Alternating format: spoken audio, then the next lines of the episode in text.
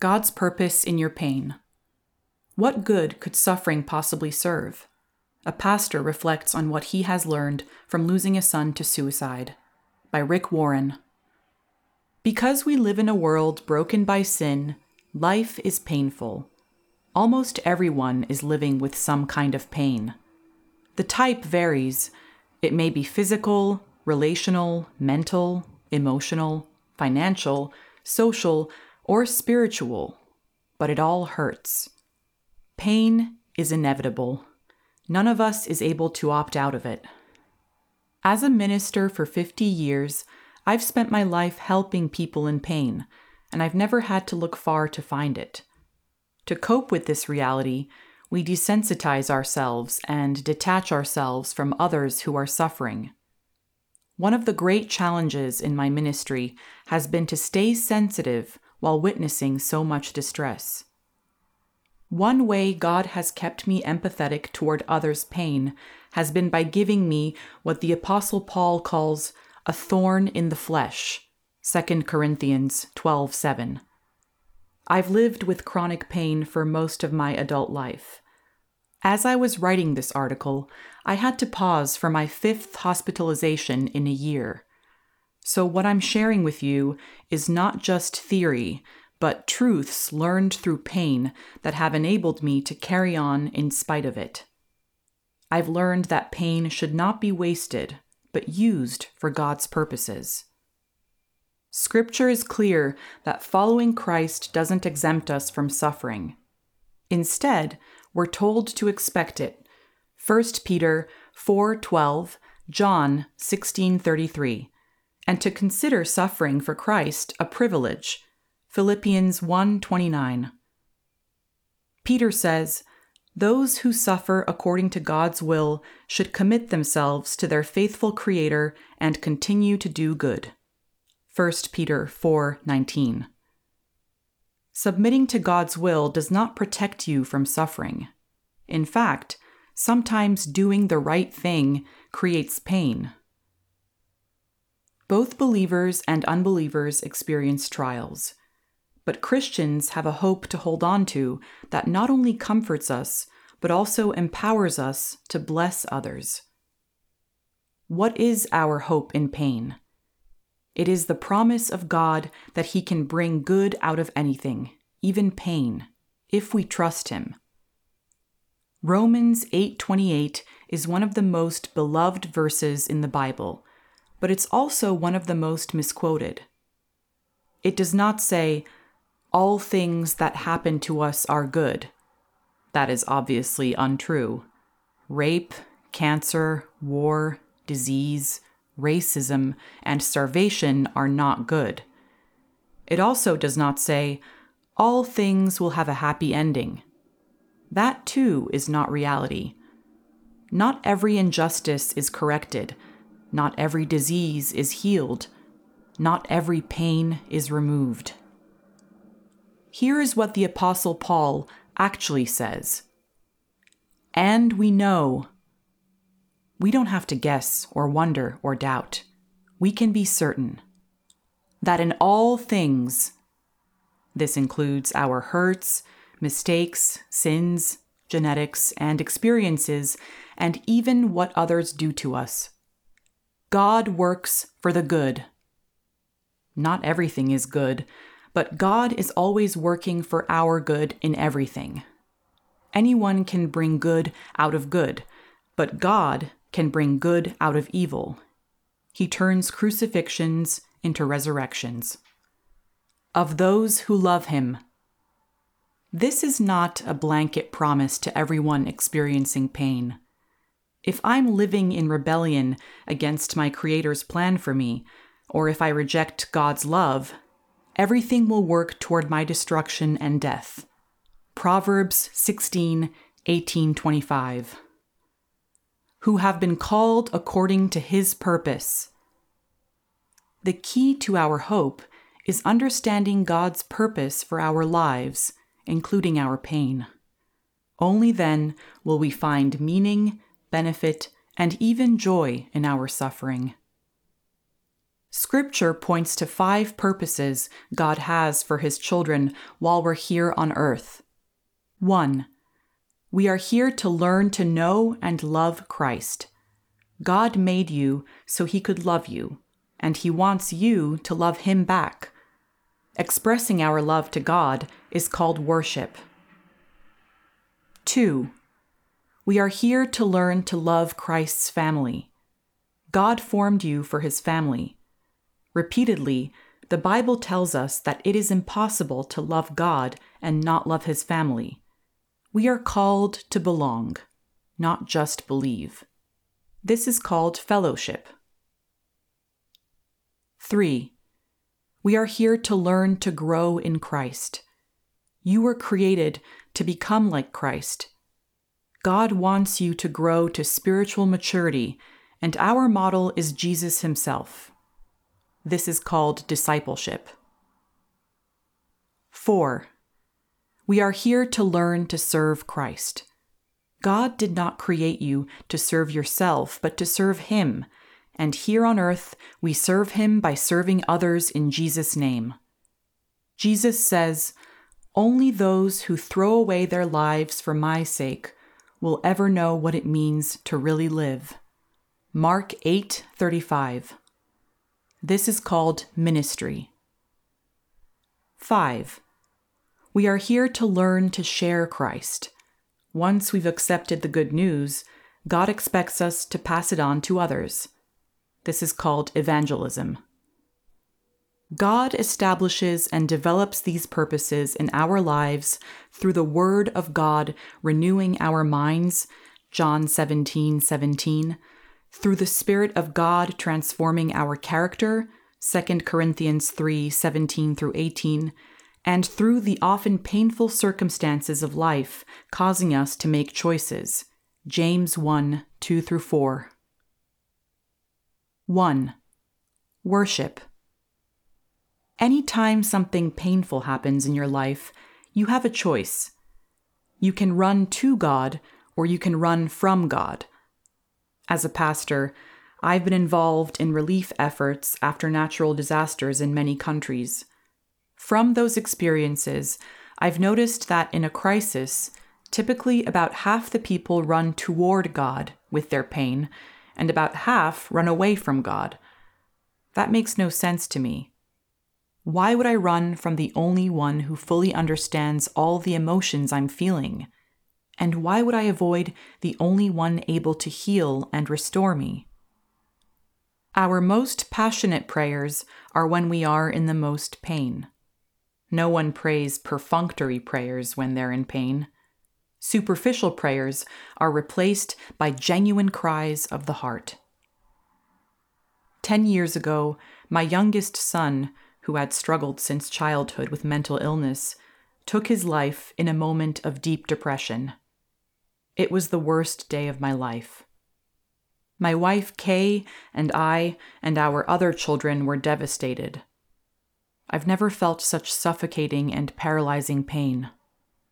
What saved my sanity in the following months was spending hours and even days alone with God in worship, pouring out all my jumbled emotions. I used my pain to draw closer to God. What I learned was that we draw closer to God by telling Him exactly how we feel, not by telling Him what we think He wants us to feel. God wants the real, not the ideal from you. In pain, you cry out. You argue with God. You complain to God. You express all the negative emotions you're feeling. You don't suppress them, you confess them. Complaining to God when you're in pain is a biblical act of worship. It's called lamenting. One third of the 150 Psalms in the book of Psalms are Psalms of lament. I learned to lament by praying those 50 Psalms. Worship is not always celebration, praise, and thanksgiving. Expressing every aspect of grief, shock, sorrow, struggle, surrender can bring you closer to God, too. All your emotions are God given. You have emotions because you're made in God's image, and God is an emotional God.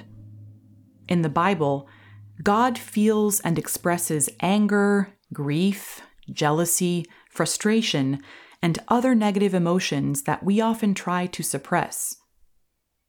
The Apostle Paul used his suffering to draw closer to God. We were under great pressure, far beyond our ability to endure, so that we despaired even of life itself. Indeed, we felt we had received the sentence of death. But this happened that we might not rely on ourselves, but on God, who raises the dead. 2 Corinthians 1 8 through 9. Later, Paul writes to the Corinthians about the effect of their sorrow as a result of the letter he had sent them. I'm glad I sent it, not because it hurt you, but because the pain turned you to God. 2 Corinthians 7 9. 2. Fellowship. We typically think we will attract others by impressing them with our successes, victories, and accomplishments. But talking about those things can create jealousy, competition, and distance between people.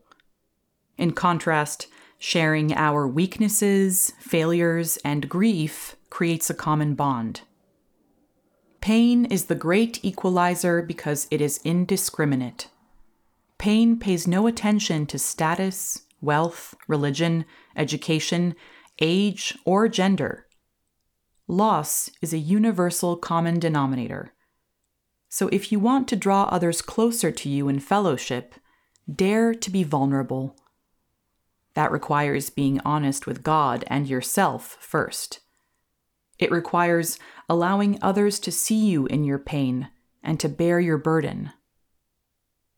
The day our youngest child lost his battle with mental illness and ended his life, Kay and I stood on the driveway of his home, hugging and sobbing while awaiting the police.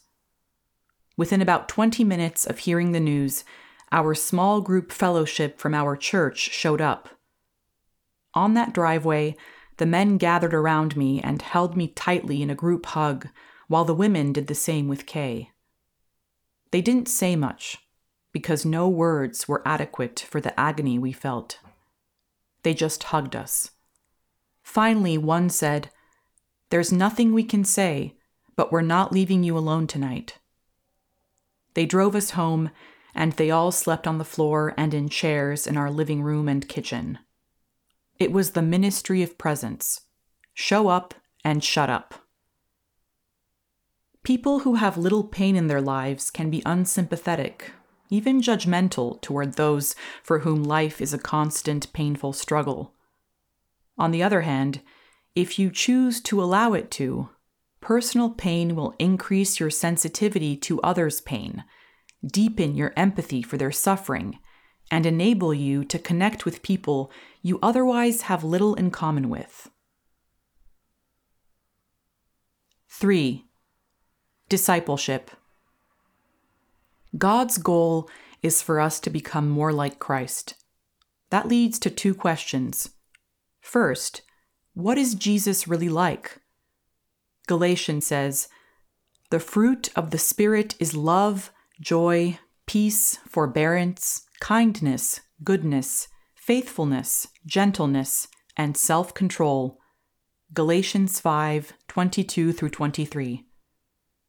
That's a portrait of Jesus and to become Christ like is to have these qualities in our lives.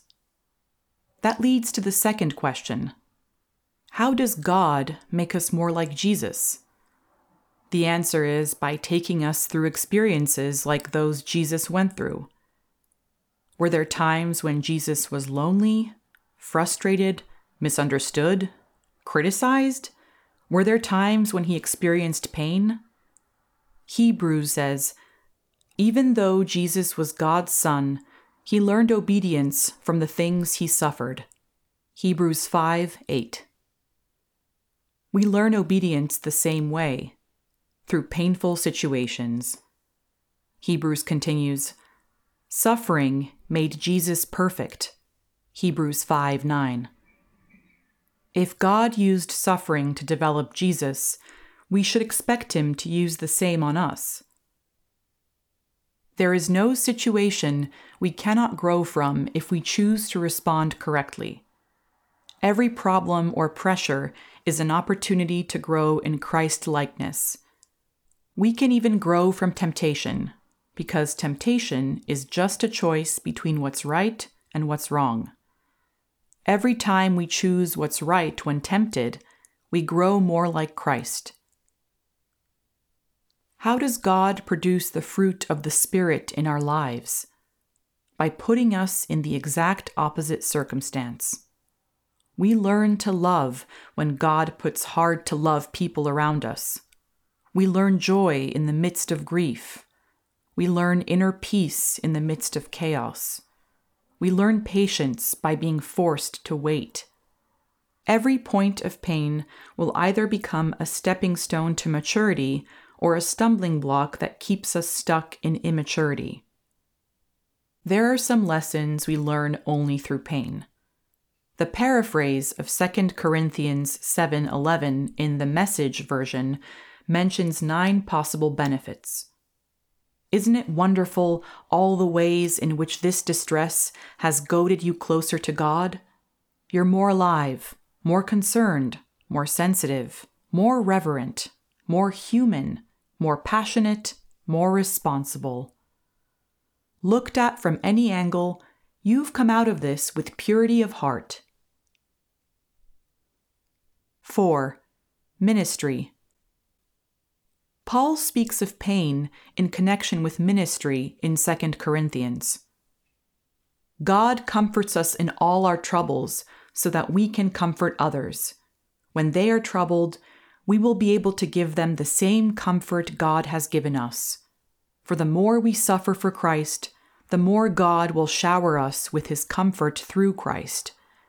Even when we are weighed down with troubles, it is for your comfort and salvation. For when we ourselves are comforted, we will certainly comfort you. Then you can patiently endure the same things we suffer. 2 Corinthians 1 4 through 6. Notice the phrase, when we are weighed down with troubles, it is for your comfort. Just as God in Christ suffered for our benefit, sometimes God allows us to experience pain in order that we might use it to minister to others who are in pain. Of course, God uses our strengths and talents to help others but often, in even more powerful and transforming ways, God uses our weaknesses and failures. Paul explains this in 2 Corinthians.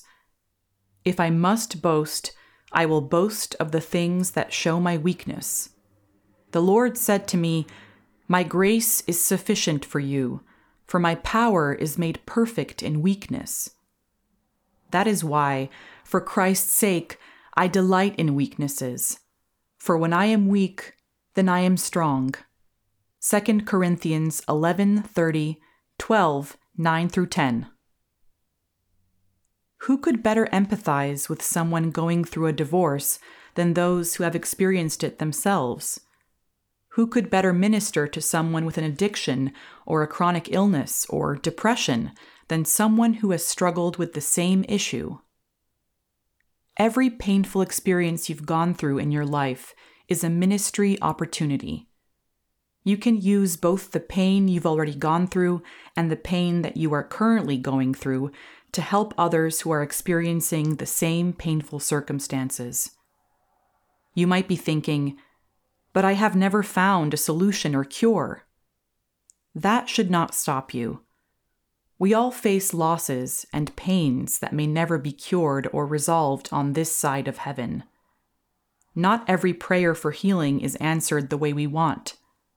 Life is filled with unsolvable problems, terminal diseases, lifelong disabilities, and chronic pain that will have to wait for the ultimate cure in eternity. Still, people need encouragement and support and they need to be taught how to manage what cannot be changed. Or you might be thinking, but I'm still struggling with this myself. That makes you even more relatable because you're dealing with it on a daily basis. God wants to use your pain now while you're in the messy middle of it when you haven't figured out all the answers. If God used only perfect people, nothing would ever get done. Everything good and helpful that has ever been accomplished on earth was done by imperfect people, doing it imperfectly.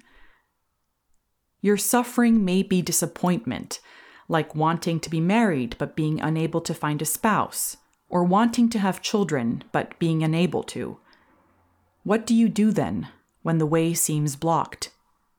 You redirect your love. There are plenty of lonely people in the world who need your love. And there are plenty of children who need to be cared for.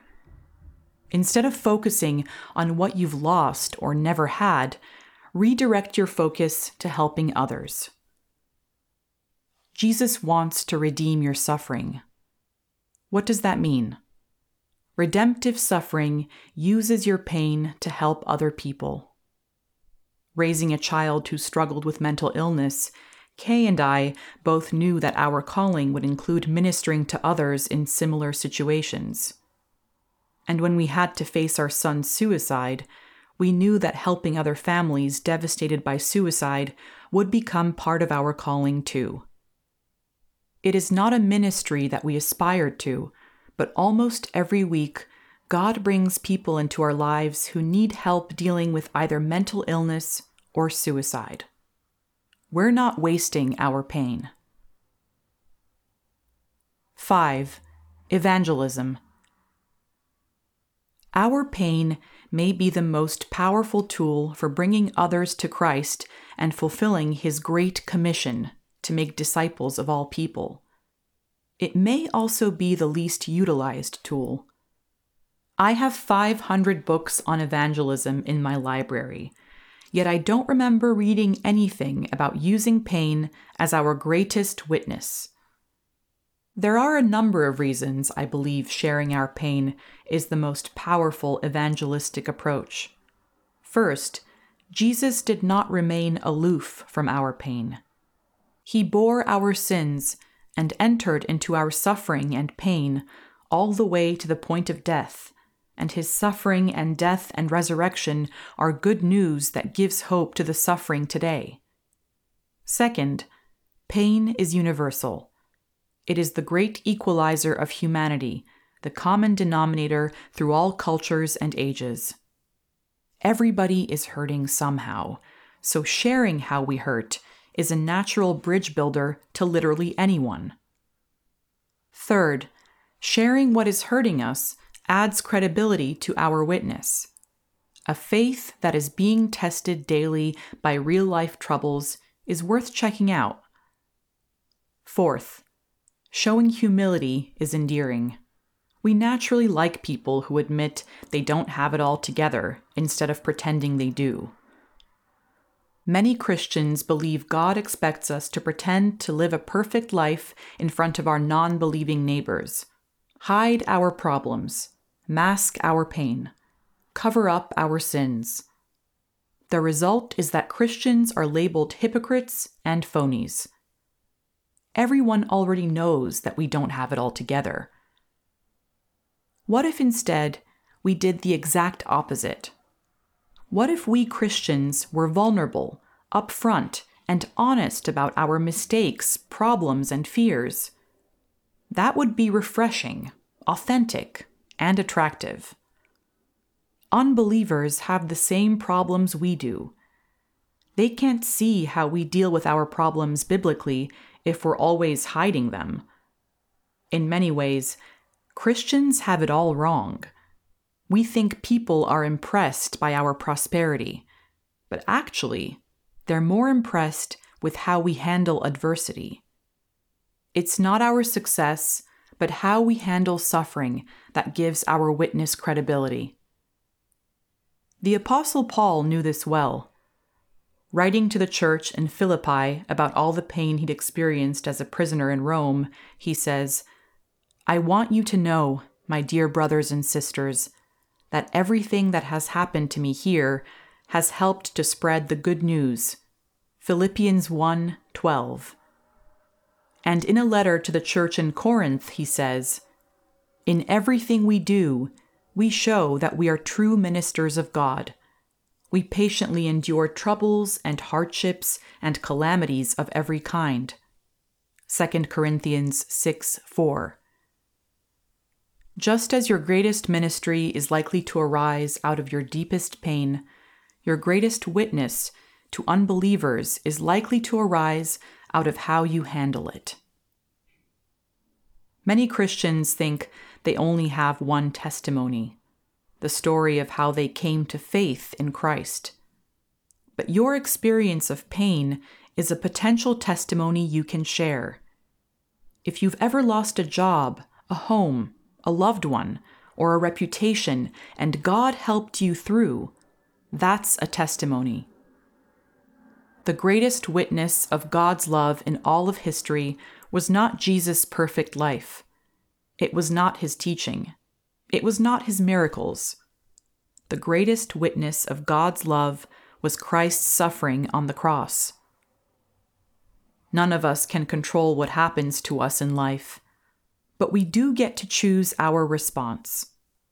We can choose whether we will waste our pain or learn from it and use it to help others. Instead of asking yourself, Why is this happening to me? start asking God two other questions What do you want me to learn? And Whom do you want me to help?